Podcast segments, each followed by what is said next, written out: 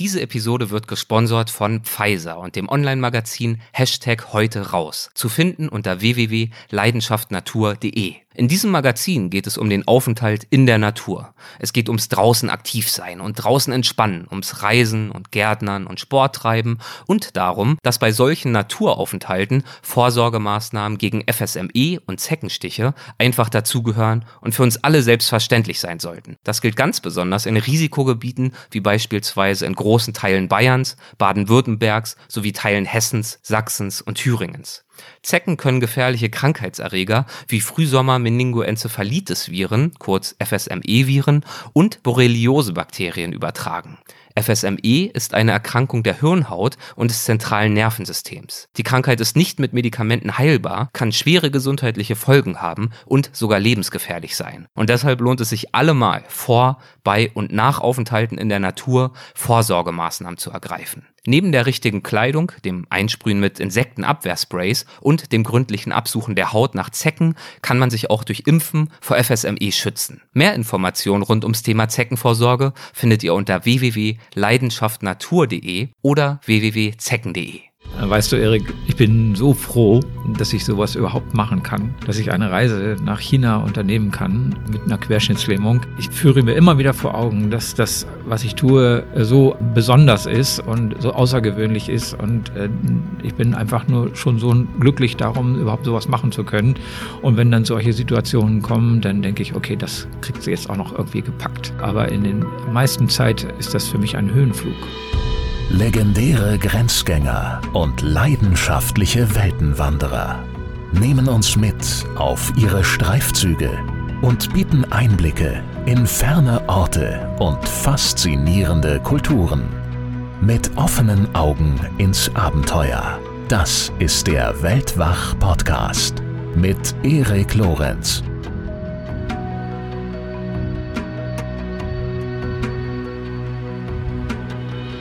Andreas Pröwe war bereits zweimal bei Weltwach zu Gast. In Folge 11 erzählte er uns von seinen Reisen nach Südostasien, in den Orient und nach Indien. In Folge 38 tauchten wir dann in den Zauber Myanmars ein. Und in dieser Folge erzählte er mir auch von seinem nächsten Traum. Mit dem Rollstuhl von Shanghai 6000 Kilometer bis zum Ursprung des Yangtze auf dem tibetischen Hochplateau zu reisen. Ein ehrgeiziges Ziel und von dem stand damals in den Sternen, ob er es jemals verwirklichen würde. Mittlerweile hat er es getan und über die Reise ein Buch geschrieben, Gegen den Strom, erschienen bei National Geographic. Er selbst sagt, er habe unterwegs ein einzigartiges Riesenreich voller Widersprüche und Überraschungen entdeckt. Welche das waren, darüber unterhalten wir uns jetzt. Viel Spaß. Hallo Andreas, herzlich willkommen zurück bei Weltwach. Es freut mich sehr, dass du wieder mit dabei bist. Hallo lieber Erik, danke für die Einladung. Du lachst, weil es ist unser zweiter Versuch, aber wir verraten nicht warum. Nein. Und ich freue mich ganz besonders, dass du nicht nur wieder hier bist, sondern dass du mittlerweile auch deinen großen Plan realisiert hast. Du hast in unserem letzten Gespräch schon davon erzählt. Das liegt ja jetzt schon eine ganze Weile zurück. Damals war es nur so eine Art, ich weiß gar nicht, ob es schon wirklich ein Plan war oder eher so ein abstrakter Traum, eine wo Idee. Du noch gar nicht eine Idee, nämlich der Traum oder die Idee vom Yangtze. Das war jetzt dein drittes großes Flussprojekt. Ja. Würdest du uns die ersten beiden noch mal kurz in Erinnerung rufen? Ja, das liegt 20 Jahre zurück, meine Idee, oder die ist sogar schon noch älter. Bei dem ersten Versuch bin ich gescheitert, eben dem Ganges zu folgen. Also eine Flussreise, weil der Ganges natürlich Lebensader in Indien ist und da leben also ja fast mehr als die Hälfte der Bevölkerung im Einzugsgebiet des Ganges und seinen Nebenflüssen. Und ich habe mir gedacht, also Indien kann man am besten kennenlernen, wenn man von Kalkutta bis zur Quelle reist. Das ist ja ein Pilgerziel auch für Hindus, die am Ganges entlang zu reisen. Also es hat auch noch spirituelle Hintergründe und man hat gleichzeitig einen schönen roten Faden so für die Reise. Und das habe ich getan damals und weil das so wunderbar geklappt hat und weil der Vortrag so... Du hast gerade gesagt, du bist gescheitert. Ja, ich hatte das ein paar Jahre vorher auch schon versucht, aber hatte versucht, auf dem Landweg nach Indien zu kommen und wollte dann als Höhepunkt dann eben zur Quelle hoch. Und ich bin dann krank geworden, habe Durchfall bekommen und da ist für mich dann Ende. Und dann habe ich die Reise abgebrochen. Und ein paar Jahre später habe ich es dann anders gemacht. Ich bin nach Kalkutta geflogen und das hat dann auch funktioniert, um dann eben an der Mündung zu starten mit einem rituellen Bad im Ganges, in der Gangesmündung da in dem Dreck. Ja. Ich habe es überlebt und bin dann tatsächlich dann auch an der Quelle angekommen oben. Und dann als nächstes stand... Ja, genau. Und eben, weil das eben so gut geklappt hat, habe ich dann eben ein paar Jahre später mir den nächstlängeren Fluss, eben den Mekong, vorgenommen. Es lag auch daran, dass die Länder Laos und Kambodscha jetzt nun langsam befriedet waren, man problemlos da Visa bekam. Und das war ein weiterer Grund, das jetzt auszunutzen. Und wir wissen alle, die Länder sind natürlich touristisch auch sehr interessant, was jetzt zum Beispiel Angkor Wat angeht, was im Einzugsgebiet des Mekong liegt. Laos ist ja auch inzwischen ein sehr beliebtes Reiseland, Vietnam sowieso und Kambodscha natürlich, klar. Und dann ging es halt weiter nach China hinein, ins tibetische Hochland, und dort habe ich dann eben auch unter großen Schwierigkeiten dann die Quelle erreicht. Oder ich bin bis 300 Meter an die Quelle herangekommen, so, wenn man es genau nimmt. Weil, was waren die letzten 300 Meter? Weil meine Träger, die waren am Ende. Also, ja gut, aber die 300 Meter, das hätten sie doch bestimmt noch geschafft. Nee, es war nicht mehr. Es war wirklich, wir waren wirklich am Ende. Die hatten mich ja schon ein paar Tage getragen bis dahin. Aber die mussten ja auch noch zurück. Die mussten auch wieder zurück und es war Schneetreiben. Okay. Ja, und es war dünne Luft und dann meinte der Führer, ja, ich hatte dann so einen Guide, so ein Dorje war sein Name, so einen Guide dabei, der die Gegend wie seine Westentasche kennt. Er behauptete ja sowieso, dass er der Einzige weiß, wo die Quelle ist. Da, also, no. Gut, ich hatte ja natürlich auch die GPS-Daten dabei, weil ich Menschen ja auch kenne und weiß, dass sie dann einem gerne da einen Apfel für ein Ei verkaufen wollen oder andersrum.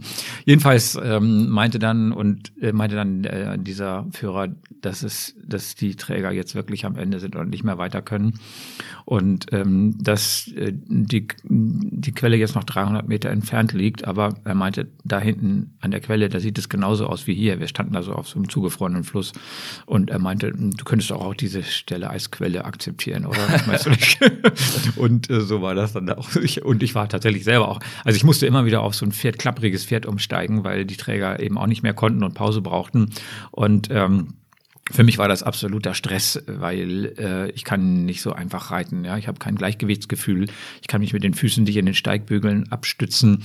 Man kann sich eben noch eine zweite Querschnittslähmung holen und noch ein paar Wirbel höher. Ja?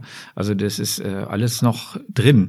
Und vom Pferd fallen, das geht ganz, ganz schnell. Dann stürzt man nämlich zuerst mit dem Kopf da auf den Boden.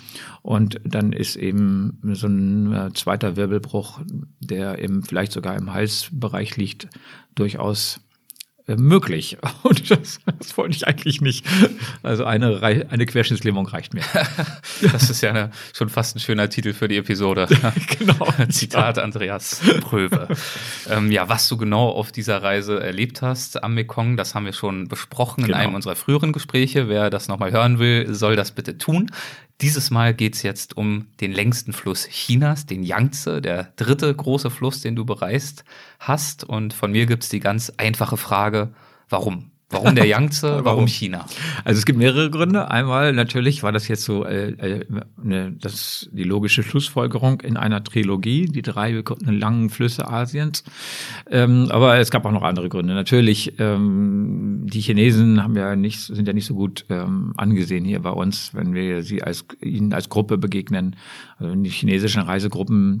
Ich habe auch schon schlechte Erfahrungen gemacht, muss ich ganz offen sagen, auf einer Autobahnraststätte mit chinesischen Reisegruppen und habe mich dann irgendwann gefragt, sag mal, sind die Chinesen wirklich so oder stimmt das gar nicht? Ich meine, wir Deutschen, wenn wir in einer Gruppe im Ausland auflaufen, ich glaube, dass wir im Ausland auch nicht so unbedingt so gern gesehen sind. Ich weiß es nicht so genau. Also schauen wir mal. Und das war eben einer der Gründe, warum ich mir gedacht habe, so jetzt fährst du mal nach China. Und der Yangtze hat ja auch noch gewartet auf mich. Und dann kam noch etwas dazu. Ich bin kurz nach meinem Unfall, 1986 war das, da ging gerade Tschernobyl hoch. Da war ich gerade auch eben in China und habe China damals kennengelernt als ein Entwicklungsland eigentlich, als ein Land mit großer Armut. Und keine Autos auf den Straßen, keine Autos, also ein paar Laster und vielleicht Regierungsangehörige in irgendwelchen Limousinen, aber die Menschen sind in ihrem Blaumann mit Mütze auf Fahrrädern gefahren. So, und jetzt wissen wir ja, dass das in China noch nie mehr so ist. Und das wollte ich halt selber auch erleben. Ich wollte die Plätze nochmal besuchen, die ich damals bereist hatte, vor 30 Jahren und über 30 Jahren. Und das war auch ein Grund dafür, diese Reise zu machen. Du hast ja gerade schon angesprochen, dass die Chinesen, gerade wenn sie in Gruppen auftreten, nicht immer den allerbesten Ruf genießen. Mhm. Und mitunter haben sie ja auch den Ruf, gern mal etwas egoistischer zu sein, nicht unbedingt Rücksicht zu nehmen. Und du bist ja, wenn du unterwegs bist, durchaus immer mal wieder auf Rücksicht und Hilfe angewiesen. Hat dich das im Geringsten gesorgt? Oh ja, das hat mich sehr besorgt. Also ich habe mich schon gefragt, was ich mir da jetzt antue, in ein Land zu reisen, dessen Bevölkerung eher als so egoistisch bezeichnet wird und soziales Verhalten irgendwie anscheinend überhaupt nicht, dass es nicht gibt. Was natürlich auch gar nicht so ist. Ja? Aber tatsächlich, ich habe mich vorher auch viel mit dem chinesischen Volk beschäftigt. Ich habe viele Bücher gelesen und selbst Ai Weiwei hat das behauptet in einem Interview, nicht, dass sein Volk kein wirklich soziales Verhalten aufweist. Und da habe ich gedacht, hey, das kann ich mir nicht vorstellen. Ich habe bisher alle Menschen auf der Welt als irgendwo hilfsbereit, mehr oder weniger natürlich, kennengelernt. Und warum sollen die Chinesen das nun gerade nicht sein?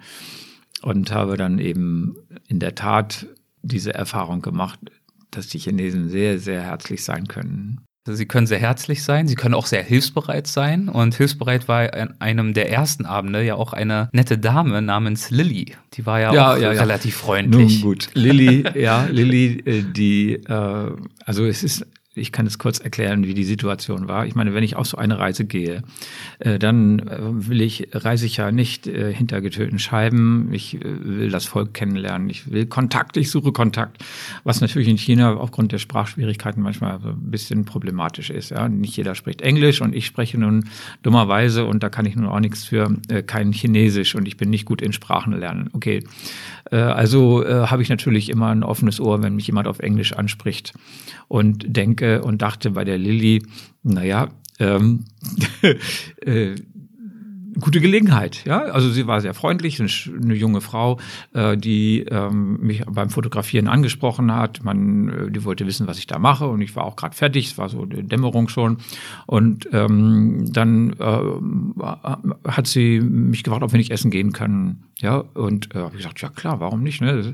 Also unverfänglich. Ne? Das war jetzt überhaupt ohne irgendwelche Hintergedanken. Also ich hatte wirklich ein gutes Gefühl. Ich meine, man bekommt ja auch ein Gefühl für Leute, die einen hintergehen wollen, und wo man denkt, ja, das ist ganz natürlich. Und so ein Gefühl hatte ich.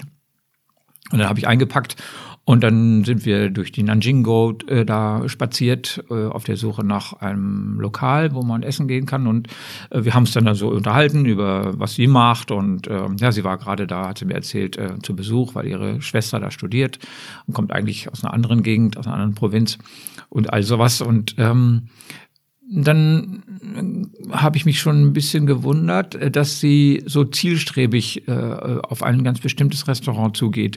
Wobei wir da also mehrere nette Restaurants hatten, die ebenerdig waren. Eins hatte sogar eine Rampe, da ist ja auch einfach so dran vorbei, nicht? Und das hat mich schon gewundert. Und dann meinte ich, können wir da nicht hingehen? Aber da kommen wir jetzt ganz einfach rein. Und ich, nee, da vorne ist was. Und dann stehen wir da vor so einem Hochhaus, 10 Stufen davor. Da habe ich gedacht, naja, okay, wenn wir jetzt da reingehen, müssen wir jetzt mal Leute finden, der mich da reinschleppen, ja? Weil sie konnte das natürlich nicht, weil sie ziemlich zierlich war. Und sie hat dann auch ganz schnell irgendwo Leute aufgetrieben, schwupps war ich da oben, also die 10 Stufen, gar kein Problem, und dann müssen wir noch mit dem Aufzug fahren. Und dann kommen wir dann in so in ein Restaurant rein, eine ziemlich große Halle, jetzt nicht hoch angesiedelt, was so Preisniveau angeht, wenn man das so sieht. Man bekommt ja einen Blick dafür, wie die Tischdecken aussehen und alles, ja, das ganze Interieur. Und habe gedacht, naja, das wird nicht teuer sein hier, ne? Und ist okay, und hatte natürlich schon, bin eigentlich schon davon ausgegangen, dass ich das dann am Ende bezahle, ne? Und deswegen hatte ich eben auch diesen Blick, aha, okay, das kann man machen hier, so Barbecue. Ja. Mhm. Und dann hat sie bestellt und hat für mich Wein bestellt und noch einen Wein, hat er nur halb ausgetrunken, hat sie schon die nächste Flasche bestellt. Und irgendwann natürlich kommt's dann und Lilly Und dann habe ich die Rechnung, also stand auch kein Preis auf der Speisekarte. Das hat mich einen kleinen Moment irritiert. Ich habe aber auch, das war mein großer Fehler, dass ich nicht gleich die Preise gesehen habe und dass da gar nichts stand. Ja. Hätte man eigentlich gleich die Reißleine ziehen müssen. Aber ich war vielleicht auch so ein bisschen eingenommen von der Frau, die mich da jetzt nur angesprochen hat und mit der ich jetzt endlich mal einen Chinesen ausquetschen konnte über das Volk, über China, wie es geht, wie das aussieht mit Xi Jinping und wie die ganze Überwachung, wie sie das so, wie die Chinesen das so finden. Ja, also hatte wirklich ein gefundenes Fressen eigentlich für mein Ding und sie hatte auch eins, ja? Nämlich mich. Und am Ende war dann der Preis, ich glaube, um die 200, umgerechnet 200 Euro oder so, ne? Und wir hatten noch gar nicht zu Ende gegessen. Ich habe dann zwischendurch, wie gesagt, nach dem Preis gefragt und dann wurde mir das schon mal vorgelegt, was bis dahin verspeist wurde. Und da ist mir dann klar geworden, was das bedeutete, nicht? Und wie hast du deine Erkenntnis ihr gegenüber offenbart? Ich habe ihr offen ins Gesicht gesagt, dass das jetzt hier ein Betrug war und das ist ganz offensichtlich, dass sie mit dem Personal unter einer Decke steckt und halt den Job hat, reiche Touristen oder Alttouristen in das Restaurant zu schleppen, um dann am Ende eine gewisse Provision vom Personal oder vom Restaurantbesitzer zu bekommen für das Essen. Gut. Und hat sie es abgestritten? Ja, sie hat das erst natürlich abgestritten, aber nicht so richtig. Ja, ja und das war dann auch irgendwie so ein gewisses Zugeben dessen, was sie da jetzt mit mir angestellt hat. Und ich habe das bezahlt, bin aufgestanden und habe einfach den Laden verlassen. Ich meine, ich hätte jetzt auch zur Polizei gehen können, also Blödsinn, ne? Ich bin ja selber schuld. Sie haben dich zumindest dann auch wieder runtergelassen. Sie haben mich auch wieder runtergelassen. Ja, so ist es dann auch wieder, ne? Ja. So ist es dann auch wieder nicht, ne? Also sogar das Personal, die ich angemault habe, über den Betrug, auch die haben mich tatsächlich runtergelassen, ne?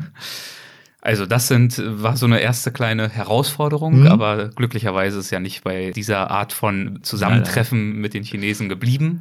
Und das andere Thema, neben dem Fakt, dass du die Chinesen kennenlernen wolltest, ist eben dieser Fluss der Yangtze. Ja. 6.000 Kilometer ist er lang, 6.000 Kilometer bist du ihm gefolgt. Und die Vorbereitung war ja nicht so super ermutigend, weil die Recherche schon allein zum Quellgebiet war wenig verheißungsvoll. Du hast so ziemlich nichts darüber gefunden, wie und ob man da überhaupt hinkommen kann. Nein, also das chinesische Fernsehen hat irgendwann mal eine Dokumentation gedreht über den Yangtze und die Quelle. Und das ist eigentlich alles, was man über den Yangtze bekommt. Es ist ja auch nicht so ganz klar, welches nun der richtige Quellgletscher ist. Es gibt 22 Gletscher, die aus dem Tangula Mountains da herauswinden. Und das kommt immer darauf an, wie weit die vor- oder zurückwandern. Das kann durchaus wechseln. Es gibt eine Quelle, aber wie gesagt, es gibt einen Gletscher, der als Quellgletscher bezeichnet wird. Aber im Grunde ist das gesamte Bergmassiv die Quelle des Yangtze. Und das erstmal herauszufinden, ist schon nicht so einfach. Und dann die nächste Frage, wie kommt man da hin? Das ist eigentlich Sperrgebiet und liegt direkt an der tibetischen Grenze. Tibet ist eben auch gesperrt. Man bekommt keinen Permit zu der Zeit, als ich da hin wollte, auch nicht. Und aber das sind alles die Probleme, die kamen viel später. Ich war ja in Shanghai. Ne? Am Anfang warst du in Shanghai, das ist richtig. Dann ging's los. Am Anfang war ich in Shanghai und oder sagen wir es mal so, ich muss eigentlich ganz vorne anfangen. Die Frage stellte sich natürlich, wie will ich denn überhaupt in China vorankommen? Ich habe die Möglichkeit, mit der Eisenbahn zu fahren. Ich habe die Möglichkeit, mit dem Bus zu fahren. Ich kann mir ein Auto mit Fahrer mieten. Und das war es eigentlich, was so offiziell möglich ist, was erlaubt ist. Aber das ist ja nicht meine Reiseart. Ich will ja selber mit meinem individuell reisen und habe dann eben auch habe erfahren, dass die Touristen oder dass man mit einem Touristenvisum kein eigenes Fahrzeug in China lenken darf. Es gibt keine Mietwagen, die man sich mieten kann und dann einfach los kann, wie in fast jedem anderen Land der Welt. In China geht das nicht. Man muss einen chinesischen Führerschein machen aber Touristen ist das nicht erlaubt. Geschäftsreisende, die ein Geschäftsreise oder ein berufliches Visum haben, bei denen ist das eher möglich. Die können in Peking zum Beispiel innerhalb im Stadtverkehr selber mit dem Auto fahren, aber über Land ist denen das auch nicht erlaubt. Also es sei denn, man fährt im Konvoi. Ja, das geht dann auch wieder. Man kann im Konvoi fahren mit staatlicher Begleitung. Da muss ein Aufpasser dabei sein und die Route muss vorher festgelegt werden und auch die Übernachtungen müssen alle vorher festgelegt werden. Auch nicht mein Ding. Also habe ich mir gedacht, ich motorisiere meinen Rollstuhl, weil 6000 Kilometer, die kriege ich jetzt auch nicht mehr so einfach mit meinen Armen nach 62 Jahren so gerollt oder gekurbelt. Das heißt, ich muss meinen Rollstuhl motorisieren und in dem Augenblick ist ja mein Rollstuhl ein Fahrzeug. Und das ist das Problem, dass mir das eben verboten wird. In Deutschland ist es auch verboten. Also ich kann jetzt, wenn ich hier mit meinem motorisierten Rollstuhl fahren würde, würde mir die Polizei durchaus den Führerschein wegnehmen können. Und ich bekäme auch eine Strafe, weil das eben ein Fahrzeug ist. Ohne Registrierung, ohne Nummernschild, ja, das ist nicht erlaubt. Aber wie ist das in China? Ja? Also wie sehen chinesische Polizisten einen Rollstuhl mit Motor? Ist das dann ein Fahrzeug für die in deren Augen?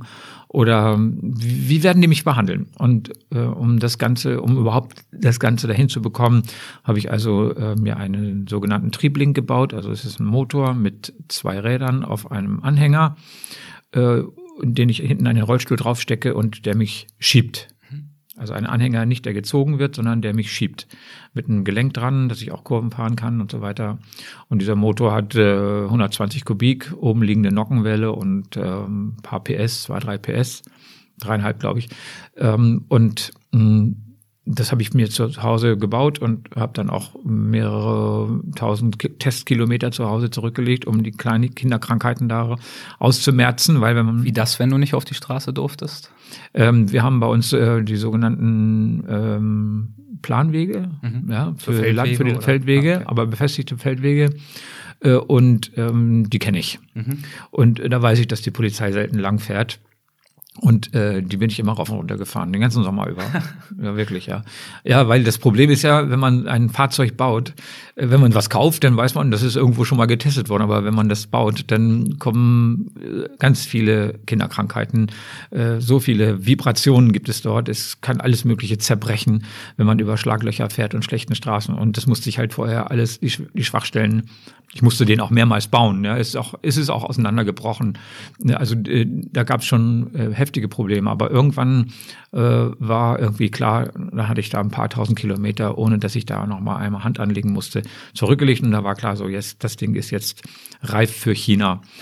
Und dann habe ich also den Motor abgebaut, habe das ganz auseinandergebaut, habe den Motor mit der Spedition nach Shanghai geschickt und die ganzen Kleinteile in meinem Gepäck, damit das nicht als Fahrzeug dann am Zoll erkannt werden kann. Ja, also die Räder habe ich in meinem Gepäck und der Motor kam mit der Spedition, also komplett getrennt an. Und habe das dann in Shanghai auch in Empfang genommen von der Spedition. Habe dann noch ein bisschen Zoll bezahlt, das ist aber nicht so dramatisch. Und habe dann im Hotelzimmer den kleinen Anhänger dann zusammengeschraubt, Öl rein, Benzin rein, habe den auf den Rollstuhl gesteckt. Und habe dann Gas gegeben. Und zwar in Shanghai. In Shanghai ging es los. Dort warst du hast das vorhin auch schon angedeutet, auch schon mal gewesen, nämlich 1986. Ja. Seitdem hat sich ja so einiges getan.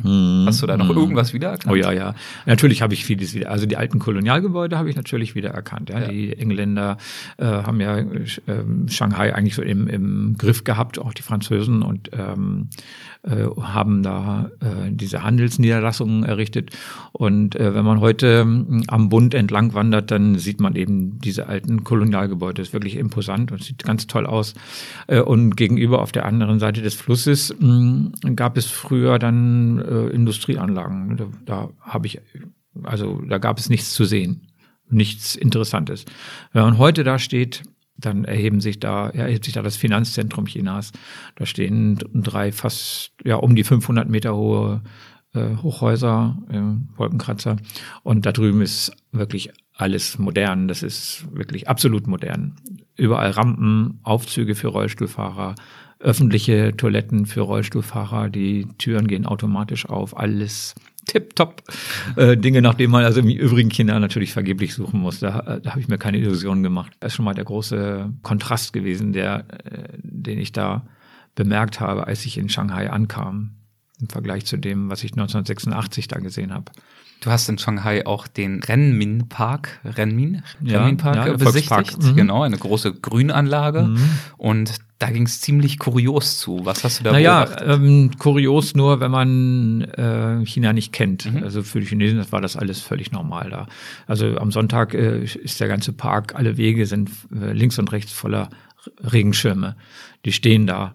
Und auf jedem Regenschirm ist eine Annonce, also ein Angebot für den Sohn oder die Tochter zu verheiraten. Das ist der Heiratsmarkt in Shanghai. Und das findet jeden Sonntag statt. Die Leute dürfen da keine Stände aufstellen, weil das ist verboten. Und deswegen, die sind ja pragmatisch, die Chinesen, und nehmen dann einfach einen Regenschirm. Ne? Den kann man schnell wegnehmen und die können sie ja nun wirklich nicht verbieten. Da ist also auf jedem Regenschirm dann eben so ein Zettel drauf, wo alle Daten stehen, die die Tochter oder der Sohn mitbringt. Kein Bild. Es geht um das Alter, um die Ausbildung, um die Körpergröße, ja, und wie viel, ob es schon eine Wohnung hat, ja, und ob sie einen guten Job haben oder auch nicht. Das steht da alles drauf, und dann wandern die Eltern durch dieses Spalier, schreiben sich das auf und gucken sich das an, und manchmal bleiben sie ein bisschen länger stehen, wenn sie einen interessanten Partner für ihre Tochter oder ihren Sohn sehen. Also da werden Kinder verkuppelt, und weil das die Kinder machen das nicht selber, sondern das machen die Eltern immer. Und ich habe dann auch den Herrn Hu gefragt, der hat mich angesprochen, der spricht ein bisschen Englisch, ja, da ist man ja, genau, eben wie mit Lilly, der kleinen Kanaille, die mich da übers Ohr gehauen hat, auch Mr. Hu, wobei, da war ich mir wirklich sicher, dass er mich nicht übers Ohr hauen will, der war einfach neugierig, und weil er Englisch sprach, habe ich ihn natürlich auch gleich wieder mir gegriffen und ihn ausgefragt, was das denn nun alles soll hier, und da hat er mir halt erzählt, dass er mit seiner Frau unterwegs ist, eben auf der Suche nach einer Schwiegertochter. Ja, weil der Sohn ist Softwareentwickler und hat auch eine gute Ausbildung und einen Job und alles, und eine Wohnung hat er auch. Und jetzt suchen die Eltern also für ihren Sohn da eine passende Frau. Er meinte, ich habe dann gefragt, warum sucht ihr Sohn nicht selbst? Also ich meine, das muss doch irgendwie, er weiß doch, was er will. Und dann meinte er, nein, das ist nicht so, der weiß das nicht. Damit ist er überfordert. Damit sind Kinder generell überfordert. Wir wissen, was gut ist für unsere Kinder, und wir entscheiden. Und das passt dann auch am Ende. Ich glaube, Liebesheiraten, das ist, wenn man jetzt so die Menschen auf der Welt betrachtet, ich glaube, Liebesheiraten sind da in einer Minderzahl. Es ist in Indien, das sind 1,2 Milliarden. Da sind immer noch 80% arrangiert. Ich kürzlich noch mit Matthias Politiki, wenn dir der Name was sagt, drüber gesprochen. Mhm. Der hat ja, sein aktuelles Buch ist ja ein Indien-Buch, Meine Reise zum Taj Mahal. Ja. Haben wir auch eine Folge zu gemacht. Und da gab es genau auch dieses Thema, weil er einen Guide hatte, der ihn dort durch Indien geführt hat, auf einem bestimmten Trip. Und er genau diese Sichtweisen auch selber vertreten hat, dass die Kinder einfach nicht wissen, was gut und richtig für sie ist. Und Matthias hat dann über die Herausforderung gesprochen, die es bedeutet, das nicht zu schnell zu oder verurteilen, sondern sich auch ein bisschen zu öffnen für die, vielleicht auch für die Ursachen, für die Beweggründe und für das ganze Konstrukt, aus dem das vielleicht auch Sinn ergibt, aus der Kultur heraus. Ja, ich meine, die größte Scheidungsrate haben wir bei uns im Westen, was natürlich jetzt auch gar kein richtiges Bild abgibt, denn wie viele unglückliche Ehen in Indien oder in China nebenher vegetieren, das eben nicht erfasst. Das wissen wir nicht. Das weiß man, genau. Nun gut, aber wie gesagt, Mr. Hu hat mir das alles erklärt dort, und das hat mich dann auch schon so ein bisschen, aber was mich am meisten beeindruckt hat, war, dass das Aussehen komplett uninteressant ist. Also da war kein Bild dabei. Ja. Ganz selten mal ein Foto von der Frau oder dem Mann, die da verheiratet werden sollen. Und das hat mich schon ein bisschen gewundert, also dass das überhaupt vollkommen nebensächlich ist. Und ich habe dann natürlich auch erfahren, dass, das hat mir Mr. Hu auch erzählt, dass wenn es gar nicht funktioniert oder dass viele Familien auch im benachbarten Ausland auf die Suche gehen nach eventuellen Ehepartnern. Und Menschenhandel blüht natürlich auch. Das ist ganz logisch, dass sich das dann daraus entwickelt. Und das eben dann eben auch schon in weiser Voraussicht, wenn also da ein Sohn in der Familie ist, ein kleines Kind halt, dann werden Mädchen im Ausland adoptiert. Die werden in der Familie aufgenommen, die wachsen. Das war in der Zeit der Ein-Kind-Politik natürlich so, dass die dann mit dem Sohn gemeinsam aufwachsen und sich an ihn gewöhnen und heiraten können dann später. Auch das gibt es da. Ne? Du bist dann also von Shanghai aus aufgebrochen. Es ging los. Du setzt dich in dein Gefährt, schließt hinten den Motor an und ab geht's. Du hast das vorhin schon so schön formuliert. Und dann Gas geben für 6000 Kilometer. Und über deine allererste Ausfahrt schreibst du Folgendes. Ich wusste, China wird mich fordern, aber dermaßen, Autobahnen sind 5 Stockwerke hoch, Straßenschilder nicht zu entziffern, Passanten verstehen mich nicht und das mit einem Navi, das letztes Jahr aktualisiert, hoffnungslos veraltet ist. Immer wieder lande ich auf Autobahnzubringern und habe größte Not, diese wieder zu verlassen, ohne zum Geisterfahrer zu werden. Ja, Zitat Ende. Das klingt ja nicht unbedingt gemütlich so, und beschaulich. Nee, gemütlich war das nicht. Nein, das war überhaupt nicht. Also wie fühlte sich das für dich an? Hast du dich da nicht schon manchmal gefragt, mein Gott, was ist hier in mich gefahren?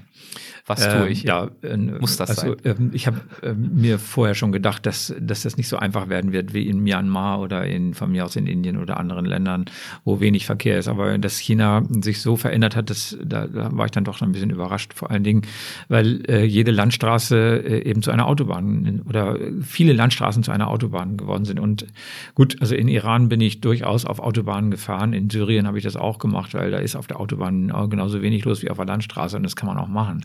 Aber nicht in China, wo SUVs fahren mit 150 km/h oder eben wie viel PS die haben. Das geht nicht?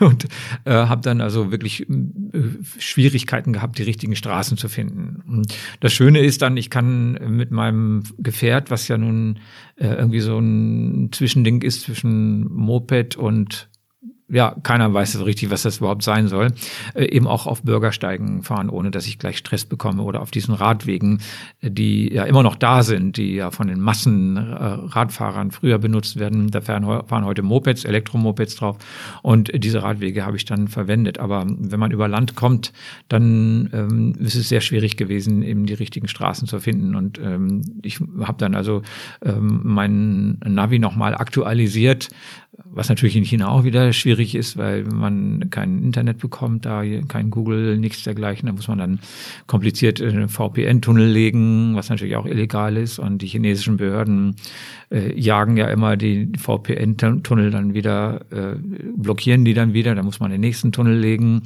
Die kommen meist aus Hongkong. Also das ist alles echt schwierig, ne? Sehr, sehr mühsam. Eine der ersten Stationen war dann Tüchen, ein Vorort von Tücheng. Was hat dich dorthin gezogen? Ja, ich habe natürlich ein bisschen schon recherchiert vorher. Ich fahre da jetzt nicht einfach so blind drauf los. Und ja. Tücheng liegt schon relativ weit vom Yangtze entfernt. Also ich habe jetzt nicht so streng mich an den Fluss gehalten, weil ich von vornherein wusste, dass der nicht immer begradigt ist und dass man nicht da immer wunderschön wie auf der Donau oder an der Donau auf einem Damm fährt und immer den super Blick auf den Fluss hat. In der Tat habe ich den Yangtze nur selten gesehen. Ja, und es sind auch nicht unbedingt immer die interessanten Dinge, die direkt am Ufer liegen. Da muss man manchmal eben einfach weiter wegfahren. Das habe ich auch getan. Da bin ich jetzt nicht so streng und bin eben auch in Suzhou gewesen und eben in Chicheng. Chicheng, das ist eine Stadt, die ist 2007 gegründet worden oder gebaut worden. Und die haben angefangen, als erstes Bauwerk haben sie den Eiffelturm dahingesetzt. Nicht in der gleichen Höhe, nur 1/3 so hoch, aber er sieht perfekt genauso aus. Und wenn man ihn fotografiert ohne andere Gebäude im Hintergrund und man keinen Größenvergleich hat, dann glaubt mir jeder, dass das der Eiffelturm ist. Ja, allerdings ist da unter kein Mensch, es ist alles Unkraut unterm Eiffelturm und manchmal stolpert eine alte chinesische Frau mit ihrem Bollerwagen beim Müllsammeln da vorbei. Also das ist schon skurril. Skurriler fand ich aber noch viel mehr und auch ein bisschen traurig, dass nun haben sie ja auch diese ganzen typischen Pariser Gebäude alles nachgebaut. Alles sieht wirklich perfekt aus von außen. Aber es gibt kein Kaffee, es gibt kein Croissant, keine Butter und keine Marmelade in diesem traurigen Chicheng. Stattdessen ja Plastikblumen auf den Balkonen, die schon 10 Jahre da in den Töpfen liegen. Und ja, das verfällt auch langsam, weil es gibt keine Infrastruktur da. Also da wohnen kaum Leute. Also ist auch nicht vermietet ordentlich? Nicht? Ja, ist nicht ordentlich. Also das Ding ist ja, dass China oder die Chinesen schon Geld haben. Und die einzige Geldanlage für Chinesen sind Immobilien. Und die Wohnungen sind alle verkauft da, die Häuser. Aber sie finden einfach keine Mieter, weil es keine Arbeitsplätze gibt da in der Nähe und keinen richtigen ÖPNV. Und die verfallen so langsam. Und das ist das Problem an Chicheng. Aber es gibt schon ein paar Leute, die knallhart sind. Ich habe da eine Frau getroffen, die hat da einen Kindergarten aufgemacht. Und die hat mir auch ganz bereitwillig erzählt, wie problematisch das eben ist, weil sie eben keine Kunden hat, weil da keiner wohnt, weil es keine Autos gibt und weil es keine Arbeitsplätze gibt, und deswegen hat sie in ihrem Kindergarten auch nur ein paar Kinder da. Als nächstes hast du dann das Huangshan-Gebirge besucht. Das nennt man ja die gelben Berge. Ja. Klingt ja sehr, sehr schön. Wie ist es dir hier ergangen? Also die gelben Berge, das ist diese Landschaft, die wir also von typischen chinesischen Malereien, Tuschemalereien her kennen. So Granitfelsen, runde, abgerundete, weich geschmirgelte, große Granitfelsen und dazwischen diese typischen chinesischen Zirbelkiefern oder so kleine Kiefern, die da sich da in den kleinsten Felsspalten festkrallen, ja. Und als ich dann dahin kam, ich meine, ich habe mir jetzt keine Illusion gemacht. Ich bin in einem Land mit 1,4 Milliarden Menschen, die müssen auch irgendwo hin, ne? Die machen ja auch gerne Urlaub und reisen auch gerne. Aber dass dann die Trampelpfade da derart voll sind, dass man kaum einen Schritt vorwärts kam. Also ich natürlich nicht, sondern meine Träger. Also ich bin da natürlich nicht durchgekommen, weil das lauter ganz viele Stufen und Klettersteige sind. Und wer nicht, also fußlahme Touristen, die können sich tragen lassen da, ne? Den Service gibt es dort nicht jetzt hier, weiß nicht, 20 Kilometer in den Berg rein, sondern nur zu den Hotspots und dann wieder zurück. Aber immerhin habe ich mich dahin tragen lassen in so einem Korbsessel. Furchtbar eigentlich. Also ich habe nur die ganze Zeit gedacht, hoffentlich sieht mich kein Europäer hier. Die denken gleich, ich mache das hier aus reiner Faulheit oder so. Ne? Aber selbst meine Träger hatten Probleme, da durchzukommen, weil es einfach voll war. Voller Menschen und man darf. Ein einziges Gedränge. Ein einziges Gedränge auf diesen Wegen da, nicht. Und da habe ich das erste Mal dann auch darüber nachgedacht, warum mir das so missfällt. Was ist denn das eigentlich? Also ich meine, die Landschaft ist dieselbe. Ich kann von den Menschen weggucken, sehe sie nicht und dann sehe ich diese wunderschöne Landschaft. Wird die weniger wert, nur weil noch 2000 andere auf die Landschaft gucken? Nicht unbedingt, aber man erfährt die Landschaft natürlich ja auch in der Bewegung, nicht wahr? Also ja, ob man nun geht oder getragen wird, aber es ist natürlich ja ein Teil der Erfahrung, nicht wahr? Ja, es ist schon richtig, aber genau, ich habe eben versucht, einfach das auszublenden. Aber der Gedanke ist ja trotzdem schön, also weil oftmals fokussieren wir uns ja tatsächlich viel zu sehr darauf, sobald etwas nicht mehr als Geheimtipp gilt oder ich da nicht ganz alleine stehe, ist es vielleicht nicht unbedingt automatisch ein Grund, jetzt komplett schlechte Laune zu kriegen, weil vielleicht gibt es immer noch eine bestimmte Schönheit, die dem Ort eigen ist. Eben, genau. Also von dieser Satz Geheimtipp und hier kann man in 10 Jahren nicht mehr hinreisen, weil es dann voll ist. Diese Sätze, die habe ich schon vor 30 Jahren gehört von Touristen, weiß nicht, in Koh Samui in Thailand, die mir dann, als ich dann da weggereist bin, gesagt haben, also diese Insel, die ist so schön, aber in 10 Jahren kannst du hier nicht mehr hinreisen, dann wird das alles voll sein. Die Leute fahren da immer noch hin und ich bin mir sicher, wenn man heute nach Koh Samui reisen würde und die Leute fragen würde, die würden sagen, in 10 Jahren kannst du hier nicht mehr hinreisen. Aber die Dinge verändern sich natürlich trotzdem, nicht wahr? Natürlich, also, die ganze Welt verändert sich. Ja. Wir sind immer im Wandel. Kein Land bleibt so, wie es ist. Und da soll man jetzt sich keine Illusionen machen. Ja? Also das wird noch voller werden, natürlich, ganz klar. Denn die Tourismuszahlen steigen weltweit und damit gehen natürlich nicht nur Vorteile aller Kulturverständigung einher, sondern auch viele Herausforderungen sozialer, ökologischer Natur und einfach auch fürs Erlebnis an sich. Teilweise Riesenprobleme, ja aber und, man muss dann eben auch manche Nationalparks einfach mal sperren für eine Zeit lang. Oder wie das jetzt in Myanmar zum Beispiel eben auch gemacht wurde, dass die Pagoden in Bagan inzwischen komplett gesperrt sind. Niemand darf da mehr raufstiefeln. Als ich dort war, 2015, da sind da noch Massen von Touristen hochgeklettert, um den Sonnenuntergang zu sehen, aber das ist jetzt verboten. Ach, wusste ich noch gar nicht. Ja, okay. Das ist neu. Zum Thema Nationalparks fällt mir das ist jetzt wieder ein Name, den ich garantiert verhunzen werde, Zhangjiajie vielleicht? Zhangjiajie. War ja gar nicht so weit entfernt. Nicht so das war einer der Nationalparks, die du besucht hast? Die ich unbedingt besuchen wollte, die mir ganz wichtig waren. Ja, und wie ist es dir dort ergangen? Ja, da gab es keine Träger. Ja. Also es ist ein Nationalpark. Erstmal war es dort, als ich dort ankam, Regenwetter, ist komplett alles gesperrt gewesen. Also die Chinesen sind da sehr genau, so wie die Deutschen auch. Wenn irgendwo was gefährlich ist, dann wird es gleich gesperrt. Ne, da lassen die dann nicht mehr rein. Und war also gesperrt. Und ich habe da aber gewartet einfach, weil ich dachte schon, das Wetter wird sich schon bessern. Ja, ich habe dann gewartet da und das Wetter besserte sich auch.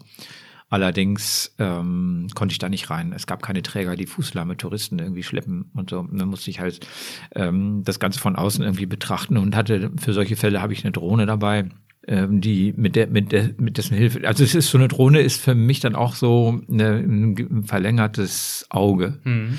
Ja. Und gerade wenn man im Rollstuhl sitzt und auf befestigte Straßen angewiesen ist, dann hat so eine Drohne umso mehr Vorteile, weil ich eben die in Gegenden schicken kann, in die ich niemals unmöglich kommen könnte. Und das war der große Vorteil. Deswegen bin ich also von der Straße aus gestartet mit meiner Drohne und bin zwischen diesen wahnsinnigen Felsnadeln zwischendurch geflogen. Also wer den Film Avatar gesehen hat, der weiß ungefähr, wie diese Landschaft da aussieht. Angeblich hat sich der Filmproduzent da, James Cameron, wohl auch die Inspiration für den Film in Zhangjiajie weggeholt. Also das sind tatsächlich so 200 Meter hohe Felsnadeln, so ein bisschen wie im Elbsandsteingebirge, aber viel dramatischer, viel größer. Und grün bewachsen. Und das ist entstanden einfach durch Wassereinschlüsse, die im Winter gefrieren und dann sprengen die also auch so Stein mit ab. Und so ist das wohl entstanden. Auf jeden Fall, wenn da jetzt Nebel herrscht, Bodennebel, dann scheint es tatsächlich so, als würden diese Felsnadeln schweben, wie in dem Film Avatar. Ja? Und ich fand das also eine ganz tolle Idee, diese Fantasielandschaft da so zu erstellen. Das war für mich das nicht die Story in dem Film, sondern einfach diese verrückte Landschaft. Ja? Mhm. Und wenn man in Zhangjiajie ist, man hat das richtige Wetter, was allerdings sehr selten nur der Fall ist, dann sieht das da genauso aus. Also tatsächlich, wenn da am Boden Nebel ist, dann hat man den Eindruck, als würden diese Felsnadeln schweben in der Luft.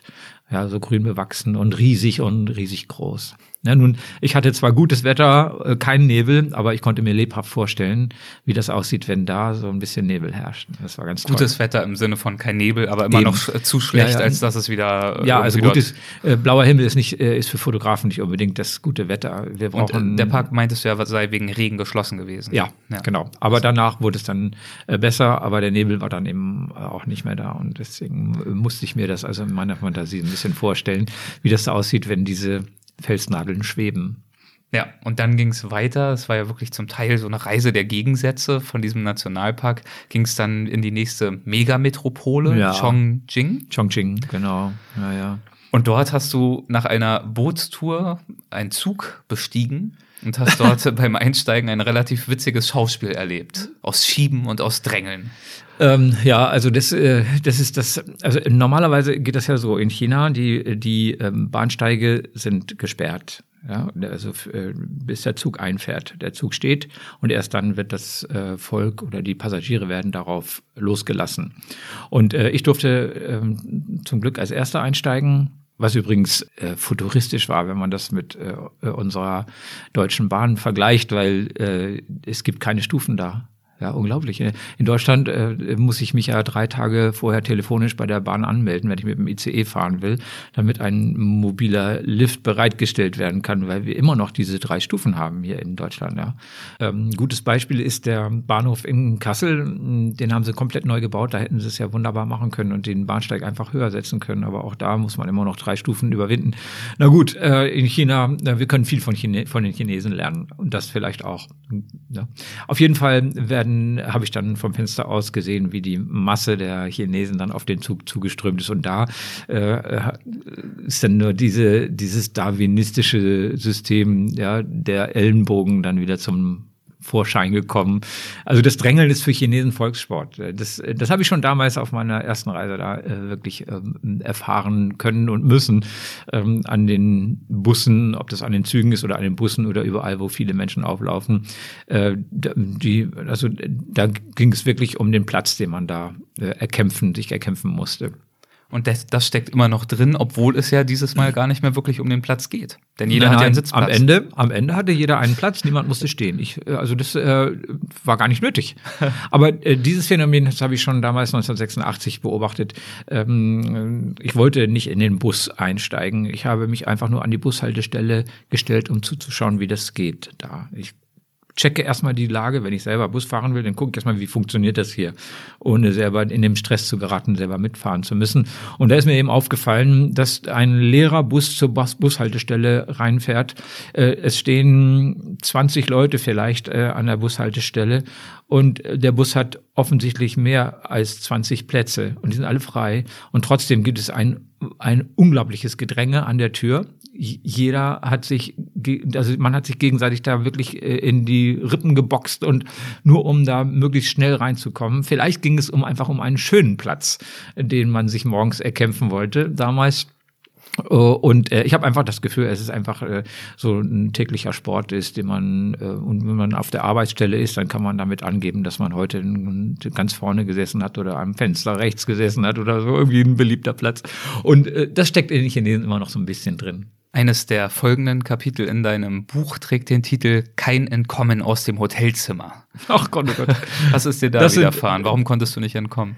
Das sind Situationen, die ich auch in anderen Ländern immer wieder mal erlebt habe. Das Pech, wenn ich in ein Hotel komme, was keinen Aufzug hat.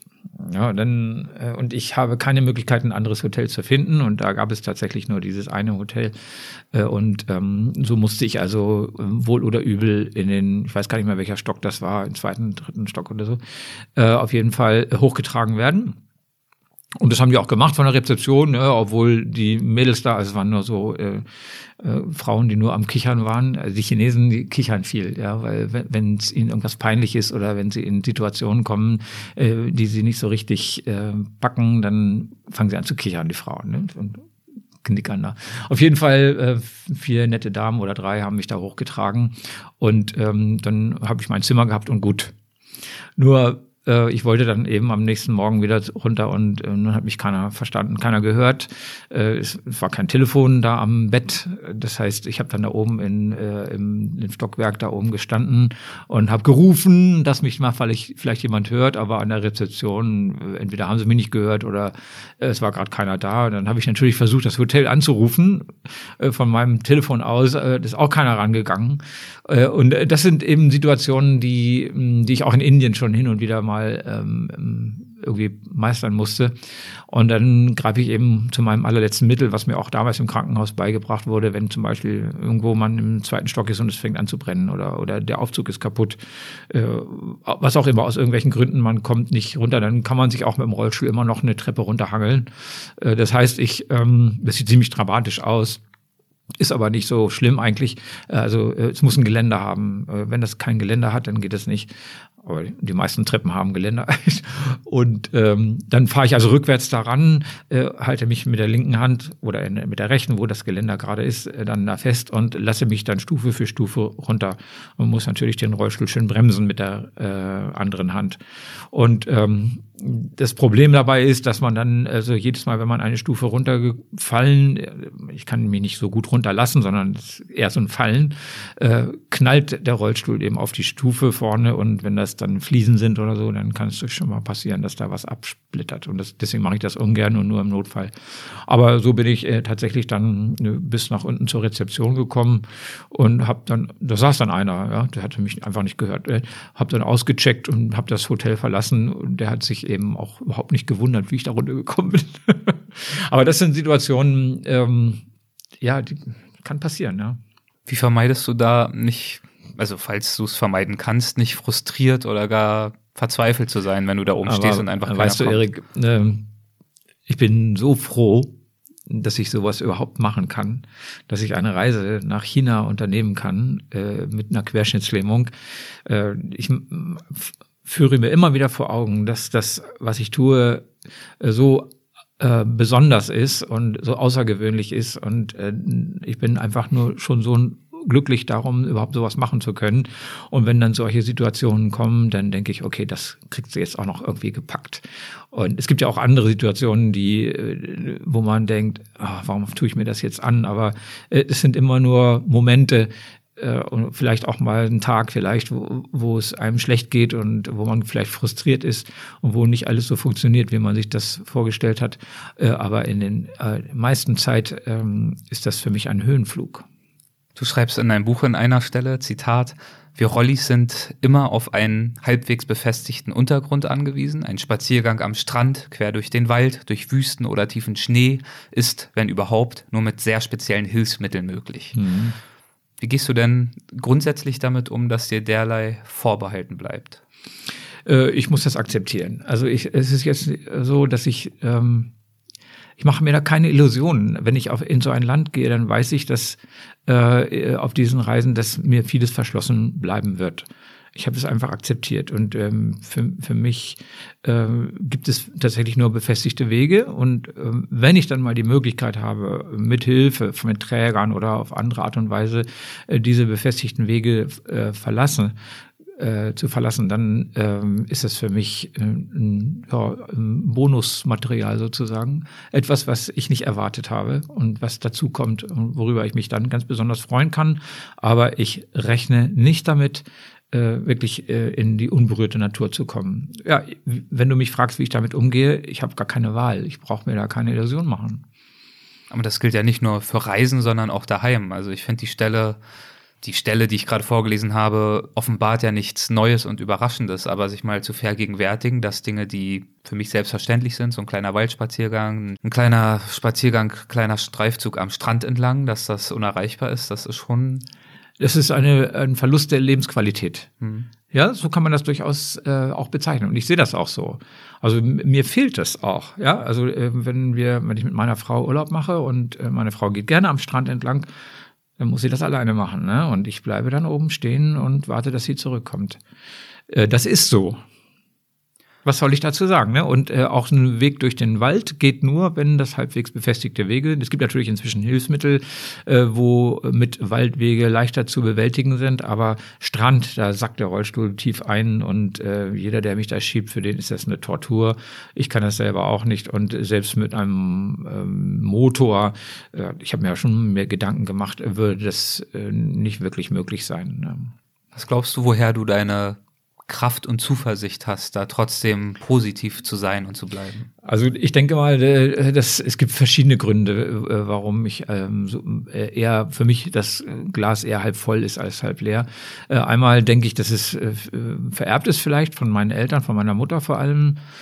Da fällt mir eine Geschichte ein. Als ich den Unfall hatte, kurz danach hat sich meine Mutter, muss man sich vorstellen, ist auf dem Lande groß geworden. Ihre Eltern haben einen Bauernhof, sie selber ist auf dem Bauernhof groß geworden. Die hat gar keinen Führerschein gehabt und ist auch nie wirklich aus dem Dorf herausgekommen.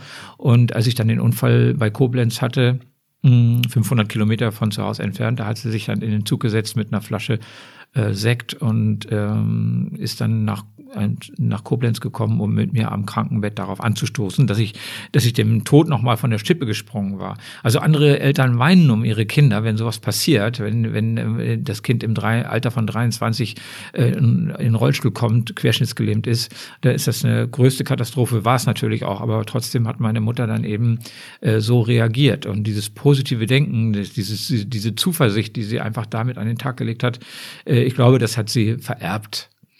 Und es kommen aber noch andere Aspekte dazu, denn ich habe, also wie gesagt, wie man das schon, einen starken familiären Hintergrund, das auf der einen Seite. Und dann hatte ich eben auch viele Freunde, die dann in der Zeit, in der ich im Krankenhaus gelegen habe, ich glaube, habe ich beim letzten Podcast schon erzählt, zu Hause mal eben ein Haus gebaut haben, ein barrierefreies Haus. Und wenn man das im Kopf hat, dann das fördert positives Denken. Das ist ganz logisch, ja.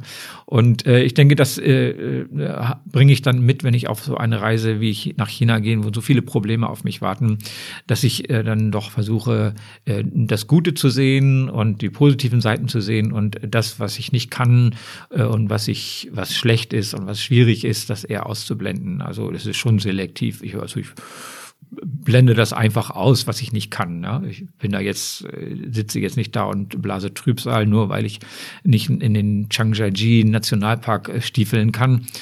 Ich habe meine Drohne und habe die Sandsteinsäulen auch so gesehen. Oder auch die Tigersprungschlucht in Yunnan, da bin ich auch vor ein paar Jahren durchgelaufen. Genau so ein Ding. Ja. Ja, da bist du ja selber durchgelaufen. Du hast mir das noch erzählt und ich habe daran gedacht, Mensch, der Erik, der ist hier durchgelaufen. Aber er hat mir eben auch gesagt, als ich da stand. Ich wusste ehrlich gesagt gar nicht mehr, dass wir da schon mal drüber gesprochen haben. Da haben wir drüber gesprochen. Okay. Ja, und als ich dann da war, habe ich einfach niemanden gefunden.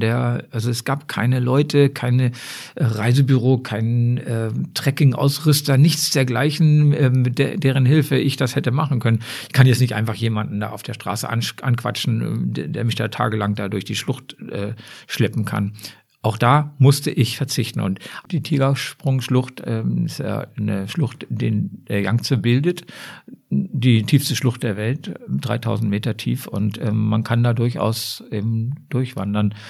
Und deswegen war das für mich ein ganz wichtiger Punkt eigentlich auf meiner Reise, der also schon ganz oben stand. Und ja, als ich dann da war in Lijiang, das ist so der Ort, von wo aus man da hinkommt, muss ich dann eben erfahren, dass es nicht geht, dass ich da also niemanden finden werde und ich eben auch wieder verzichten muss.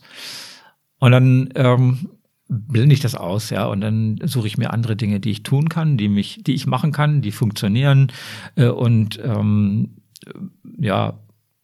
versuche dann eben so eher das Positive dann wieder da rauszuholen und einfach die Dinge, die ich nicht kann, einfach darauf zu verzichten.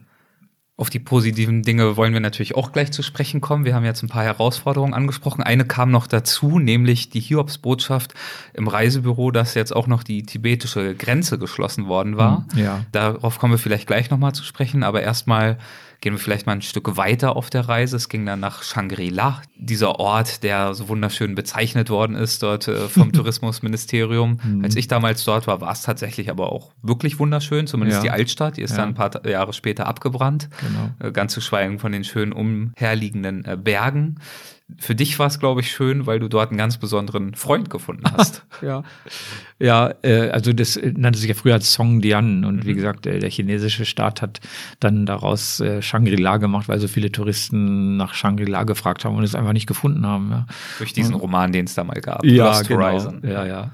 Aber als ich dann da war in Songdian oder in Shangri-La, das ist ja nach dem Brand wieder neu aufgebaut worden, so, und ich habe dann da meine Fotos gemacht und da kam dann so ein kleiner, Pekinese nicht, jetzt muss ich selber nochmal überlegen, also so eine Mischung aus Chihuahua und Pekinese, also so ein kleiner zerdrückter Hund, sagen wir es mal so, der stand dann neben mir und hat mich angefiebt und ich habe eigentlich so nicht so viel mit Hunden zu tun.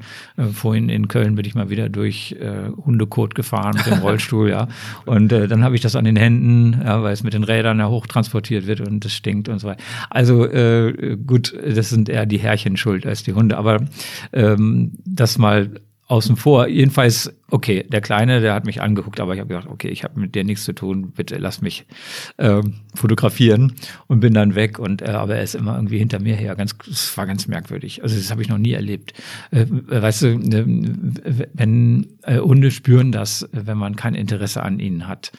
Das merke ich immer wieder. Also wenn ich nicht auf die Reaktionen eines Hundes reagiere, dann lassen die von mir ab und dann bin ich für die auch nicht mehr interessant. Aber dieser Kleine, der hat einfach nicht abgelassen. Der ist immer da gewesen, die ganze Zeit ist er hinter mir her.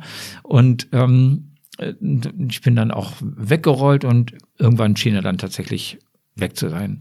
Und dann musste ich ins Hotel und Film wechseln oder Batterie wechseln oder Akku laden oder irgendwas musste ich da. Und als ich dann im Aufzug war, da fiebte es unter mir.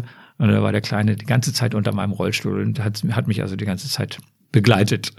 Ja, und im Hotelzimmer saß er dann auf dem Bettvorleger und hat mich angefiebt. Ja, es ist ganz, also vollkommen merkwürdig. Und ich musste den natürlich irgendwie loswerden, weil so geht das ja auch nicht. Und, ich wusste dann, ich habe mir dann schon gedacht, also auf dem Markt, da gab es noch mehr von der Sorte.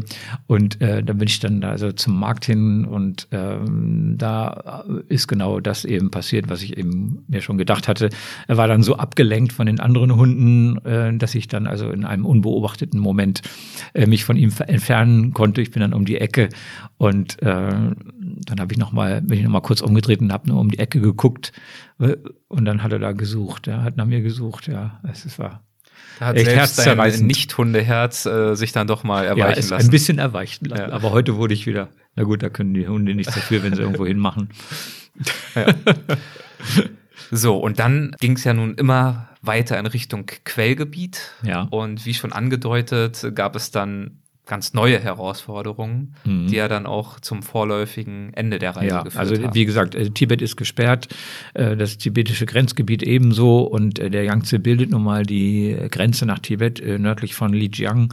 Das bedeutet für mich, man hat mir verboten, da weiterzufahren. Ja, es ging überhaupt nicht. Also ich habe denen das auch geglaubt.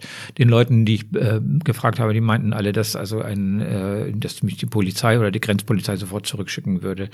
Und ich habe mich ja auch vorher schon erkundigt und erfahren von anderen Reisenden, dass ein Reisen mit öffentlichen Verkehrsmitteln durch Tibet völlig unmöglich ist, es sei denn, man fährt mit einem Flugzeug oder mit der Tibetbahn.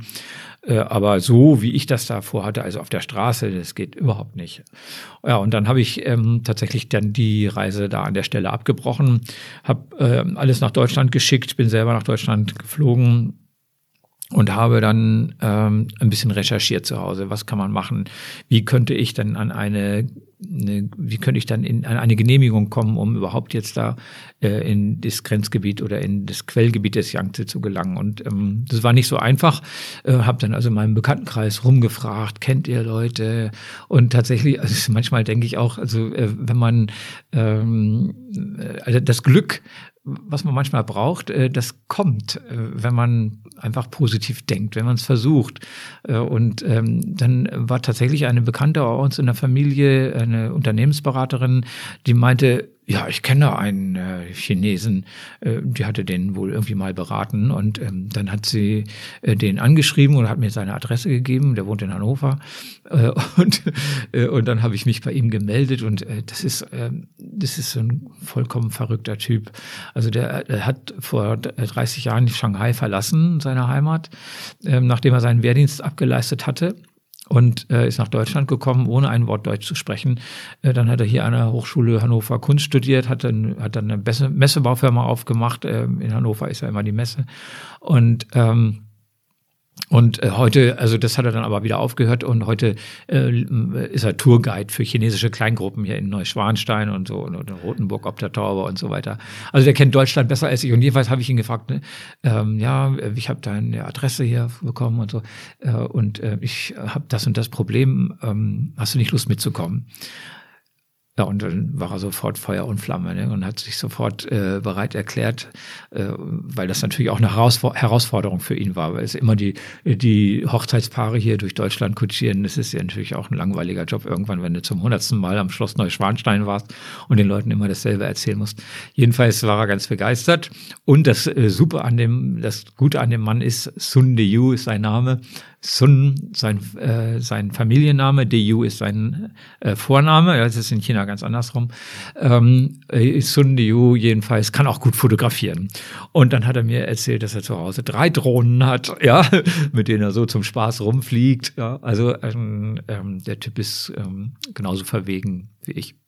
Er hat dir dann den Weg geebnet, zurück nach China und dann schließlich auch zurück ins tibetische Hochland tatsächlich. Ja, also das war natürlich mit Schwierigkeiten verbunden. Also wir sind dann nach Chicheng, das ist die Hauptstadt der Provinz Qinghai, geflogen, dort mit unserem ganzen Gepäck und das wurde dann natürlich auch kalt. Also ich habe dicke Motorradkleidung gebraucht, dann meinen Triebling habe ich mit der Spedition wieder dahin geschickt und alles ja, und so weiter und das Handbike, das brauche ich natürlich auch dazu, das ganze Gepäck. Und dann haben wir also in in Chicheng versucht, eben so eine Genehmigung zu bekommen. Und das hat eigentlich nur funktioniert mit den Beziehungen, die Sun hatte. Er hatte eine große Familie, viele Geschwister, und die sind alle, oder zum großen Teil, haben die China verlassen. Der eine ist eben in New York gelandet und ist da wohl ist ein Arzt dort, hat er mir erzählt, und leitet wohl ein Krankenhaus. Auf jeden Fall hat der auch viele Beziehungen, sein Bruder in den USA, also kennt den, das hat er mir erzählt, den Direktor einer Pekinger Forschungsgemeinschaft, die auch fotografische Gemeinschaft sich so da unter haben. Und sein Bruder, also er hat dann in Peking angerufen und der Freund in Peking hat dann jemanden in der Provinzregierung in Qinghai angerufen, wiederum. Ja, so geht das in China, ne? Aber das ist noch nicht das Ende. Frau Wu Frau Wu haben dann die Telefonnummer von Frau Wu bekommen, die arbeitet in der Provinzregierung und wir sollten uns mit ihr treffen. Ja, das war schon mal gut, ne? Und dann haben wir sie also eingeladen, die Frau Wu, ist eine ganz nette Frau, ja? Spricht auch Englisch und so weiter oder halbwegs gut Englisch. Und also irgendwie mussten wir die Frau jetzt manipulieren, weil sie stand nicht am Ende der Beziehungskette. Es gibt da einen Herrn Zhang. Und genau diesen Herrn Zhang mussten wir zu dem mussten wir hinkommen. Der ist also da ein ziemlich hohes Tier in der in der Provinzregierung. Und Frau Wu hat also dann tatsächlich Herrn Zhang mit uns bekannt gemacht und Herr Zhang war ein total netter Kerl, ja, so ein gedrungener Typ, der überhaupt nicht nach hohem Tier aussieht, aber der hat uns dann nach Hause zum Essen eingeladen.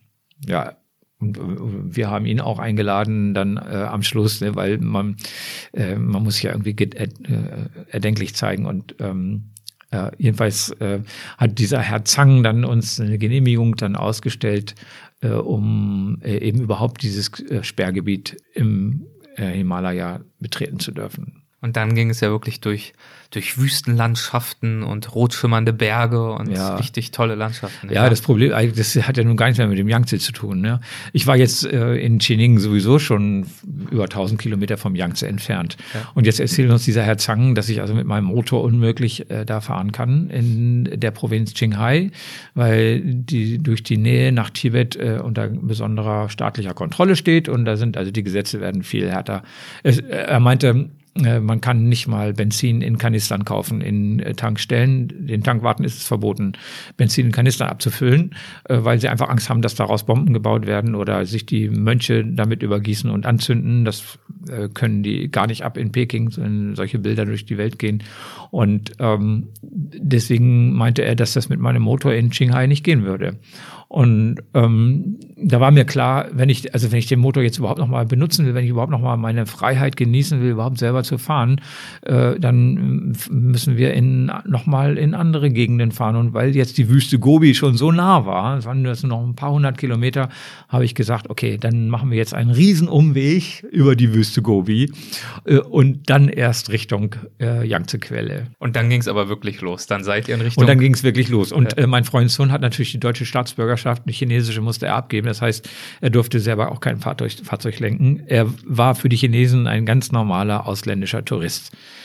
Obwohl er einen chinesischen Führerschein hat noch. Der hat er noch in der Tasche, der war auch noch gültig. Trotzdem durfte er nicht selber Auto fahren, weil er kein Chinese ist, weil er die deutsche Staatsbürgerschaft hat. Interessant, weil mein Stand war, selbst als Deutscher, sobald man einen chinesischen Führerschein erlangt, darf man dann eben unter Umständen doch fahren. Ja, aber nicht eigenständig. Du musst dann im Konvoi fahren, mit staatlicher Begleitung, mit Aufpasser und weiß der Teufel. Ne? Das ist also...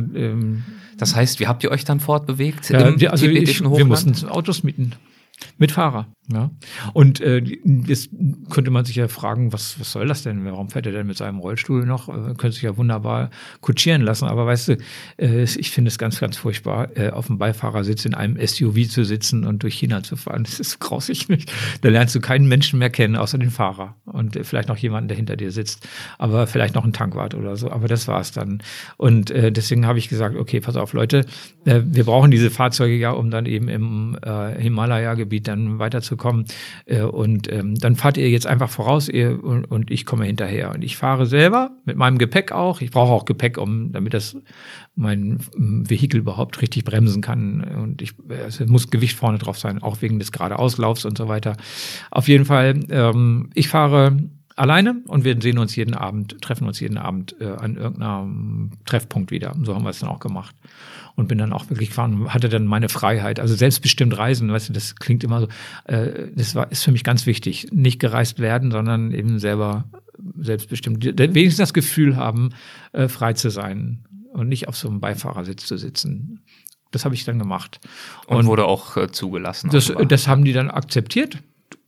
Kann ich auch, obwohl ich natürlich immer wieder von der Polizei angehalten wurde, weil die ja auch irritiert waren über mein Fahrzeug, weil ich kein Nummernschild dran hatte. Also die haben mir das auch manchmal verboten, weiterzufahren. Und dann musste ich ganz umständlich irgendwo ein Auto mieten mit Fahrer. Dann musste ich meinen Motor wegholen und 20 Kilometer wegfahren, damit die Polizisten mich nicht sehen. Und habe das Ding wieder draufgesteckt und bin dann wieder selber gefahren. Das sind diese ganzen Probleme, die da in China entgegenkommen. Das sind ja wirklich viele bürokratische Hürden, die du überwinden musst. Also bürokratische, ja. Wie bist du damit umgegangen? Hat dich das genervt oder frustriert? Du hättest ja wahrscheinlich lieber mit irgendwelchen Landschaften und Bergen und wilden Stürmen gerungen. Ja, nein, ich habe eigentlich viel mehr mit Polizisten zu tun gehabt und Leuten, die mir Knüppel in die Beine zwischen die Speichen geschmissen haben. Und ich habe dann schon so einen Blick dafür bekommen, wo die nächste Polizeisperre sein könnte, um dann eben da einen großen Bogen drum zu machen. Man kriegt dann so ein Gefühl dafür, an welchen Stellen die dann immer so stehen, an Brücken oder an Ortsausgängen und so weiter. Und trotzdem, gleichzeitig wurde ich natürlich auch ständig vom Staat kontrolliert. Also diese Fotobrücken, die überall in China über der Straße stehen, die haben mich ständig, die haben ja geblitzt. Ne? Das war eindeutig haben die Fotos gemacht. Die wussten immer, wo ich bin. In jedem Hotel musst du deinen Reisepass abgeben, dann wissen sie auch, wo du bist. Und die Software da in meinem iPhone, also da haben sie auch noch gehört, was ich alles rede, wahrscheinlich. Ich weiß es nicht. Aber auf jeden Fall bin ich mir sicher, dass der Staat immer weiß und wusste, wo ich bin. Und trotzdem haben sie mich anscheinend dann doch irgendwie fahren lassen. Also wenn ich die Polizei umfahren konnte, dann mir ist nie jemand gefolgt. So, ne? Und so bin ich dann tatsächlich dann in die Wüste Gobi gekommen, bin dann durch die Sanddünen gefahren, da auf befestigten Straßen natürlich, klar. Und nochmal die Frage, dieses ganze Ring mit der Bürokratie, also ist da noch ein hinreichend großer Rest an Reisefreude übrig geblieben? Aber trotz der Tatsache, dass das immer wieder das Hindernis war, mit dem du konfrontiert warst? Ja, ich meine, ich habe ja keine Wahl. Ne? Es bleibt nichts anderes übrig und ich wollte ja China bereisen und ich wusste, dass Probleme kommen werden, dass sie jetzt so groß sind und dass ich immer wieder auch angehalten werde von der Polizei, das habe ich jetzt nicht so vermutet und trotzdem hat das seinen Reiz gehabt. Vielleicht ist es auch nur der Reiz gewesen, möglichst an der Polizei vorbeizukommen, ohne erwischt zu werden. Ne? Vielleicht ist es auch der Reiz gewesen, aber ich weiß nicht, ob du das nachvollziehen kannst, so, weiß nicht, ob du mal Motorrad gefahren bist oder so, ja schon, weißt du, dieses Gefühl am Gasgriff, ich habe mir einen Motorradgasgriff an den Rollstuhl geschraubt, womit ich den Motor hinten dann eben auch steuern konnte und wenn du daran drehst und du hörst die Kraft und du spürst die Kraft auch, ja, der schiebt ja, das ist irgendwie so, das ist so ein Reiz, ich kann mich dem nicht entziehen und da bin ich auch bereit, ständig Polizeikontrollen in Kauf zu nehmen und auch von denen eventuell sogar angehalten und festgenommen zu werden. Also es ging ja immer gut, mehr oder weniger. Ich konnte dann ja irgendwie dann doch irgendwie da dran vorbeikommen. Aber dieser Reiz, den werde ich nicht mehr los. Also das macht so Spaß, es macht so unglaublich viel Spaß. Vielleicht auch deshalb, weil ich eben im Rollstuhl sitze und so beschränkt bewegungsfähig bin. Und wenn du dann auf einmal so einen Gasgriff in der Hand hast, so ein Ding, was dich überall hinschieben kann, das ist fantastisch. Das heißt, du hast diese Bewegungsfreiheit natürlich bekommen, auf die du gehofft hattest. Du wolltest ja aber eben auch die Chinesen kennenlernen, das haben wir vorhin auch gesagt. Und wir haben jetzt so ein paar klischeebehaftete Bilder vielleicht gebracht im Gespräch. Zum Beispiel das Gedränge, wenn es darum geht, in den Zug einzusteigen. Ja. Wir hatten da eine Begegnung mit Lilly, mit dem Schuft, mit der Schlawinerin, die dich da übers Ohr gehauen hat. Hat sich denn dein Bild von den Chinesen trotzdem geändert über diese Reise hinweg? Ah ja, ganz klar. Also von diesen ganzen kleinen Situationen habe ich ja gar nicht erzählt. Immer wenn irgendwo Stufen waren, habe ich immer Leute gefunden, die spontan zugepackt haben. Einmal, ich wurde in ein Boot getragen, das war in Dali am Erhaisee. Da wollte ich halt diese Kormoranfischer eigentlich nur besuchen, ja. Und die haben mich dann ja sofort, 10 Männer haben mich ins Boot getragen, ja. Also eigentlich kann man einen Rollstuhl nicht zu 10 tragen, weil man tritt sich dabei gegenseitig auf den Füßen herum. Es geht nicht, es sind gar nicht so viele Punkte, wo man festhalten kann am Rollstuhl. Aber ich habe dann später auf dem Video, ich habe dann jemandem meine Kamera gegeben, damit er das filmt, habe dann tatsächlich, nee, es waren nicht 10, es waren 8.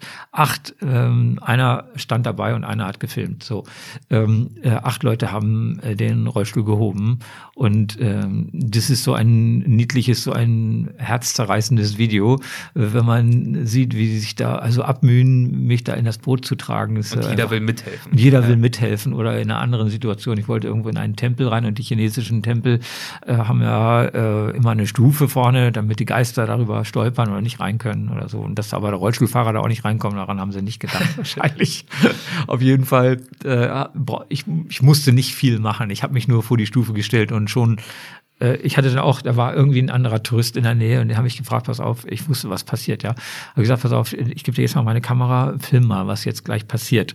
Und dann habe ich mich vor die Stufe gestellt und dann sind tatsächlich, so wie ich das auch vermutet hatte, von allen Seiten die Chinesen, die haben ihre Handys dabei verloren, aus der Tasche gefallen und weiß nicht, also so wild waren die darauf, mir über die Stufen da hinweg zu helfen. Das war wirklich rührend. Und das ist das, was ich meine, dass die Chinesen, die sind gar nicht so, ne? Die sind einfach, ich vermute mal einfach, dass diese Sprachschwierigkeiten, diese große Distanz so macht. Also wenn Chinesengruppen in Gruppen hier auftauchen, dann die sprechen kein Deutsch und wir kein Chinesisch oder ganz wenig Leute nur. Und dadurch entsteht dann so eine Fremde. Und wir verstehen die nicht. Na klar, die Chinesen haben merkwürdige Angewohnheiten und sind völlig anders als wir in Europa, aber deswegen sind sie nicht schlechter. Es ist einfach deren Leben, die sind halt anders, die drängeln halt, ja. Und wie soll man in einem Land mit 1,4 Milliarden Menschen denn auch sich durchsetzen? Wenn man nicht drängelt, dann kommt man nicht an die Tür vom Bus und von der Eisenbahn oder an den Schalter. Das muss ein sein und das gehört dazu. Und das darf man jetzt nicht so verteufeln. Auf jeden Fall habe ich die Chinesen als sehr hilfsbereit kennengelernt und sehr offen, sehr interessiert auch. Ich musste immer wieder erzählen, woher ich komme. Und die fanden das auch nicht traurig, dass ich im Rollstuhl sitze. Also das habe ich ja in anderen Ländern immer dann doch sehr viel Mitgefühl und ja, so Bestürztheit dann doch erfahren, wenn ich den Leuten gesagt habe, dass ich querschnittsgelähmt bin und nicht laufen kann und dass ich schon seit so vielen Jahren im Rollstuhl sitze. Die Chinesen haben das einfach akzeptiert. Okay, so ist das, fertig, aus. Ne? Ja, das fand ich auch nett. Also, dass ich das nicht immer groß erklären musste, dass ich jetzt das schon packe und so und dass das gar nicht so ein Drama ist im Rollstuhl. Das musste ich denen nicht erklären. Die haben das einfach akzeptiert und auch das fand ich toll, fand ich gut. Wie hast du die Quelle dann schließlich erreicht? Ja, das war dann komplett anders, als ich mir das gedacht hatte. Ich habe ja schon 2 Quellen in meinem Leben gesehen, eben die des Mekong und des Ganges. Und auch der Weg dorthin war höchst dramatisch. Also am Ganges, da musste ich ja auf Klettersteigen, auf dem Rücken von Sherpas getragen werden. Also ich war mehr oder weniger Rucksack auf, wurde wirklich verschnürt. Und am Mekong, da war es Schneetreiben und Regen und ein furchtbares Wetter. Und es war jetzt zwar keine Klettersteige, sondern das tibetische Hochland, aber es war trotzdem eine brutale Arbeit für meine Träger. Und für mich war das auch, wie gesagt, habe ich am Anfang ja schon erzählt, sehr stressig und ging auch an meine Grenzen. Und so habe ich gedacht, naja, also die Yangtze-Quelle, die liegt noch ein bisschen höher als die des Mekong und des Ganges. Das wird wahrscheinlich noch eine Nummer härter werden. Habe da auch ein bisschen Angst davor gehabt, ja klar. Nicht? Und wir hatten also in den Fahrzeugen alles, was wir an der Mekong-Quelle auch dabei hatten. Also eben Kocher, Lebensmittel, Zelte, Schlafsäcke, Matratzen, Sauerstoff, eine Tragkonstruktion, damit ich getragen werden kann von Trägern. Und die Träger wollten wir dann eben im letzten Ort kurz vor der Quelle dann rekrutieren. So hatten wir das gedacht, ne? Und dann sind wir da also nach Tour gekommen. Das sind noch 80 Kilometer bis zum ersten. Also ich hatte dann den nächstbesten Quellgletscher mir ausgesucht. Es war mir ehrlich egal, ob ich jetzt den 5. Quellgletscher oder den 10. Quellgletscher nehme. Es war der erste, den ich mir ausgesucht habe. Das ist für mich jetzt das wäre dann die Quelle. Da müssen wir hin. Das war der am einfachsten zu erreichende Quellgletscher. Also da habe ich gesagt, da müssen wir hin, Leute, nicht? Und hatte dann auch die GPS-Daten und alles so weiter so und die Karten und so weiter fertig gemacht und dann kommen wir da also hin und dann müssen wir also als erstes erfahren in Tuo. Das liegt kurz vor der tibetischen Grenze, das sind nur 10 Kilometer oder so, haben uns dann die Grenzpolizisten, da ist ja überall Polizei, das ist alles voll da und Militär, haben uns dann gesagt, dass ja die Provinzregierung vor kurzem die Quelle, die Grenze nach Tibet um 20 Kilometer vorverlegt hat. Also die haben so eine Pufferzone eingerichtet, ja, in der aber die gleichen Gesetze wie in Tibet gelten. Das heißt also, wenn man in diese Pufferzone kommt, braucht man auch einen Tibet-Permit. Und das hatten wir nicht. Ne? Also dafür ging es wieder los. Ja. Da ging es dann wieder los. Ne? Also Mr. Zhang Beziehungen reichten dann eben nicht so weit, dass wir dann eben auch eine Permit für Tibet hätten bekommen können, sondern es reichte eben nur für dieses Quellgebiet des Yangtze. Und dafür braucht man ja auch schon eine Sondergenehmigung. Aber jetzt waren wir eben in Tibet und wir wurden aufgefordert, sofort das Land zu verlassen, Tibet zu verlassen, die Provinz. Und das war natürlich ein Drama, ne? Das war echt ein Drama und ich war echt fertig. Also nach so viel, ich weiß nicht, ich glaube, zu dem Zeitpunkt hatte ich schon 20.000 Euro investiert in den ganzen Kram. Und also es ist manchmal, fuck man. Rutscht dir jetzt noch ein leicht hysterisches Lachen über die Lippen. Ja. Das kann nicht sein. Alles in Sand gesetzt und ich meine, klar, was soll ich mit einem Vortrag, der sich dann Yangtze nennt später und ich werde kurz vorher zurückgeschickt. Das ist also echt Mist. Naja, gut, also sind wir also ganz gefrustet umgedreht. Erstmal aus Tibet raus oder aus dem Sperrgebiet raus nach Qinghai wieder. Und das ist ja die Straße nach Tibet und Lhasa, die wirklich stark frequentiert ist darf man nicht glauben, dass das ja einsam ist oder so, überhaupt nicht. Ne? Das ist also die einzige Straße die einzige Straße, die von Qinghai oder von Chining nach Lhasa führt. Und die sind alles voller LKWs da. Das ist alles richtig voll. Und da gibt es also überall diese Herbergen für Lkw-Fahrer, so Trucker-Herbergen, das sind so einfache Unterkünfte, ein Bett und ein Nachttisch und manchmal nicht mal Strom, ganz einfach. Da haben wir jedenfalls übernachtet und dann beraten, was wir tun könnten. Und dann haben wir uns daran erinnert, dass der Grenzpolizist uns dann eben noch gesagt hat, also meinem Freund Sun, ich habe ja nichts verstanden, meinem Freund Sun wurde gesagt, dass wir, wenn wir jetzt das Quellgebiet des Yangtze wollen, dann könnten wir das durchaus versuchen, aber von der Ostseite her. Also durch diese neue Grenzziehung ist ein Großteil der Tangula Mountains nun in Tibet, aber nicht alles. Und man könnte dann also versuchen, von der anderen Seite heranzufahren. Und das ist jetzt alles gefroren, meinte der Polizist, und im Prinzip könnte er da mit dem Auto hin. Also jenseits der Straßen, ran an den Gletscher. Genau, jenseits der Straße, Offroad direkt. Man muss da nicht zu Fuß gehen, meinte der. Also auch wieder so ein Ding, ständig Überraschungen. Ja. Unendliche Mühen bei der Annäherung. Unendliche Mühen, genau, und dann sowas, ja. Und dann haben wir gedacht, wir brauchen trotzdem jemanden, der sich die Gegend kennt, weil man kann nicht einfach losfahren, dann verfährst du dich, ne? Das geht nicht. Es gibt so viele Rinnsale, die da rauslaufen aus dem Gebirge und man muss also schon wissen, wo man da rumfährt. Auf jeden Fall haben wir dann in dem Dorf, oder in dieser Truckerherberge rumgefragt und jemanden gefunden, der die Gegend, der da kennt, der hat da seine Yaks irgendwie oder seine Jagdherde da in der Gegend am Laufen. Und den haben wir gefragt, ob er uns zu einem der Quellgletscher führen könnte. Und er meinte, ja klar, kein Problem, dann fahren wir morgen mit dem Auto hin und morgen Abend sind wir da und übermorgen sind wir wieder hier. Und tatsächlich sind wir dann am nächsten Morgen los. Nicht? Und das war eine lustige Fahrt durch die Berge. Ja. Keine Entbehrungen, nichts dergleichen. Es war gutes Wetter und es war ein Schotterweg und hin und wieder mussten wir mal so einen Rinnsal durchfahren, aber dann habe ich das versucht mit dem Video aufzunehmen, aber es sieht nicht wirklich abenteuerlich aus. Also es war so ein Es war einfach, also ich habe mich dann irgendwann sogar bei dem Gedanken erwischt, mein Team aufzufordern, die Fahrzeuge stehen zu lassen und zu Fuß weiterzugehen, um die ganze Sache dann irgendwie zu einem Abenteuer zu machen. Aber dann habe ich auch gedacht, ey, was soll das denn? Ne? Das ist ein Blödsinn, nicht? Also, warum? Ich finde auch für den Vortrag ist es ja, ich habe ihn ja noch nicht gesehen, ich habe nur das Buch gelesen, aber sicherlich auch ein schönes Finale, einfach mal die Erwartung zu brechen, gerade nach den beiden anderen Projekten. Ganz genau. Ja. So, also ich erzähle den Leuten so, wie ich es erlebt habe. Ja. Meine Erwartungen wurden auch gebrochen. Komplett. Ja? Also ich hatte da wirklich das große Abenteuer vermutet. Jetzt wirklich tagelang 80 Kilometer Offroad. Also das ist ja schon, wenn du das laufen musst, das sind ein paar Tage. Ne?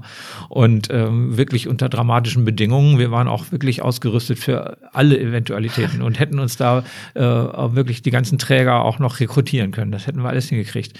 Aber es war nicht nötig, ne? Weil da eben Schotterweg hinführt. Direkt an den Quellgletscher. Ne? Wie sah es dann dort aus?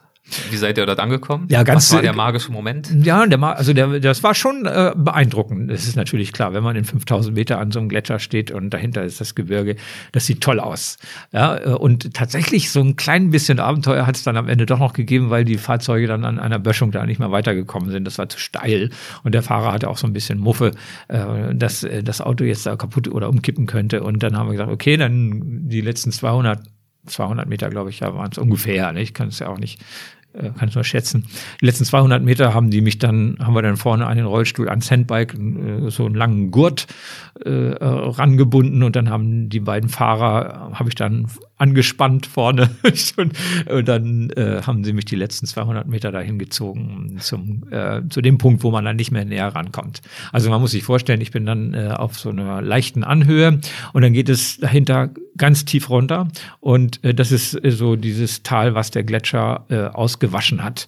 Ja, und darunter war der Gletscher, unten war der Gletscher und den habe ich von da aus gesehen. Also man hat schon diese Kälte gespürt, die der Gletscher von sich gibt. Es war so wie so ein Kühlschrank oder so ein Gefrierschrank, den man aufmacht, wenn man da plötzlich reinguckt. So war das.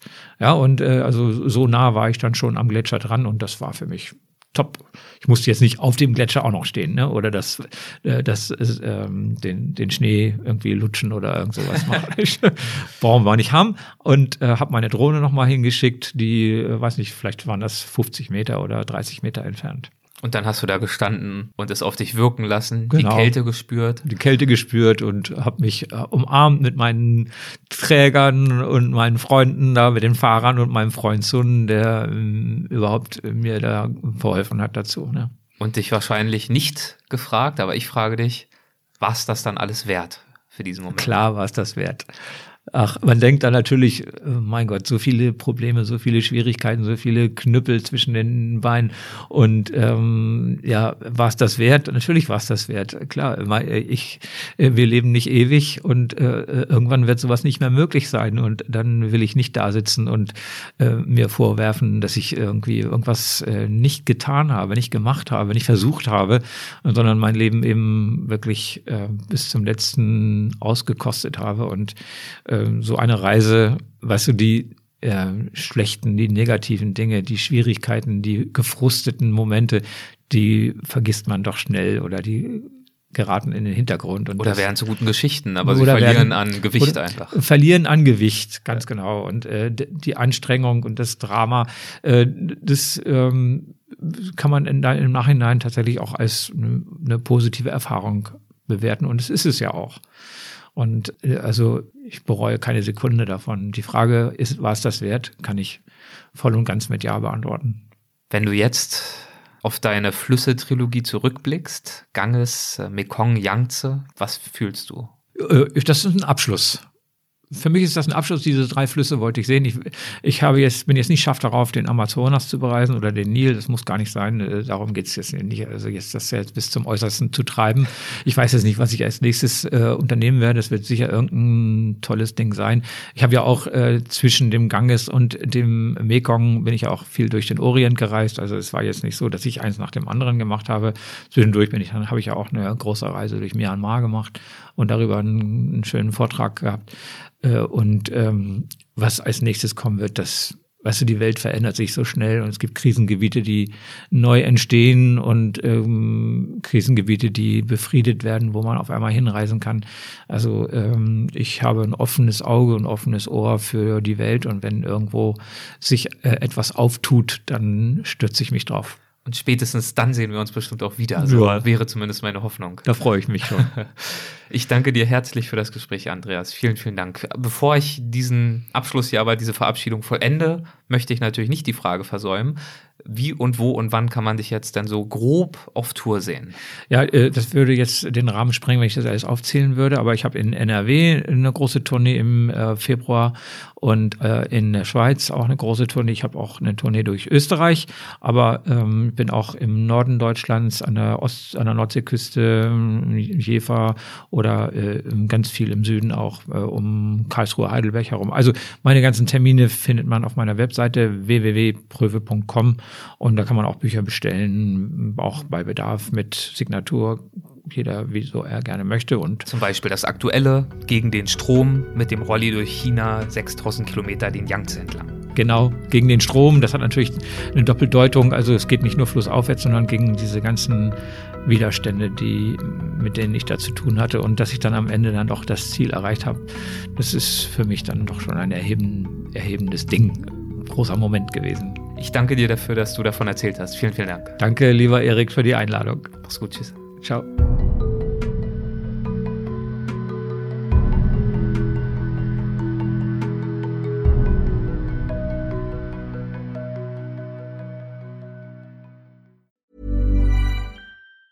Planning for your next trip?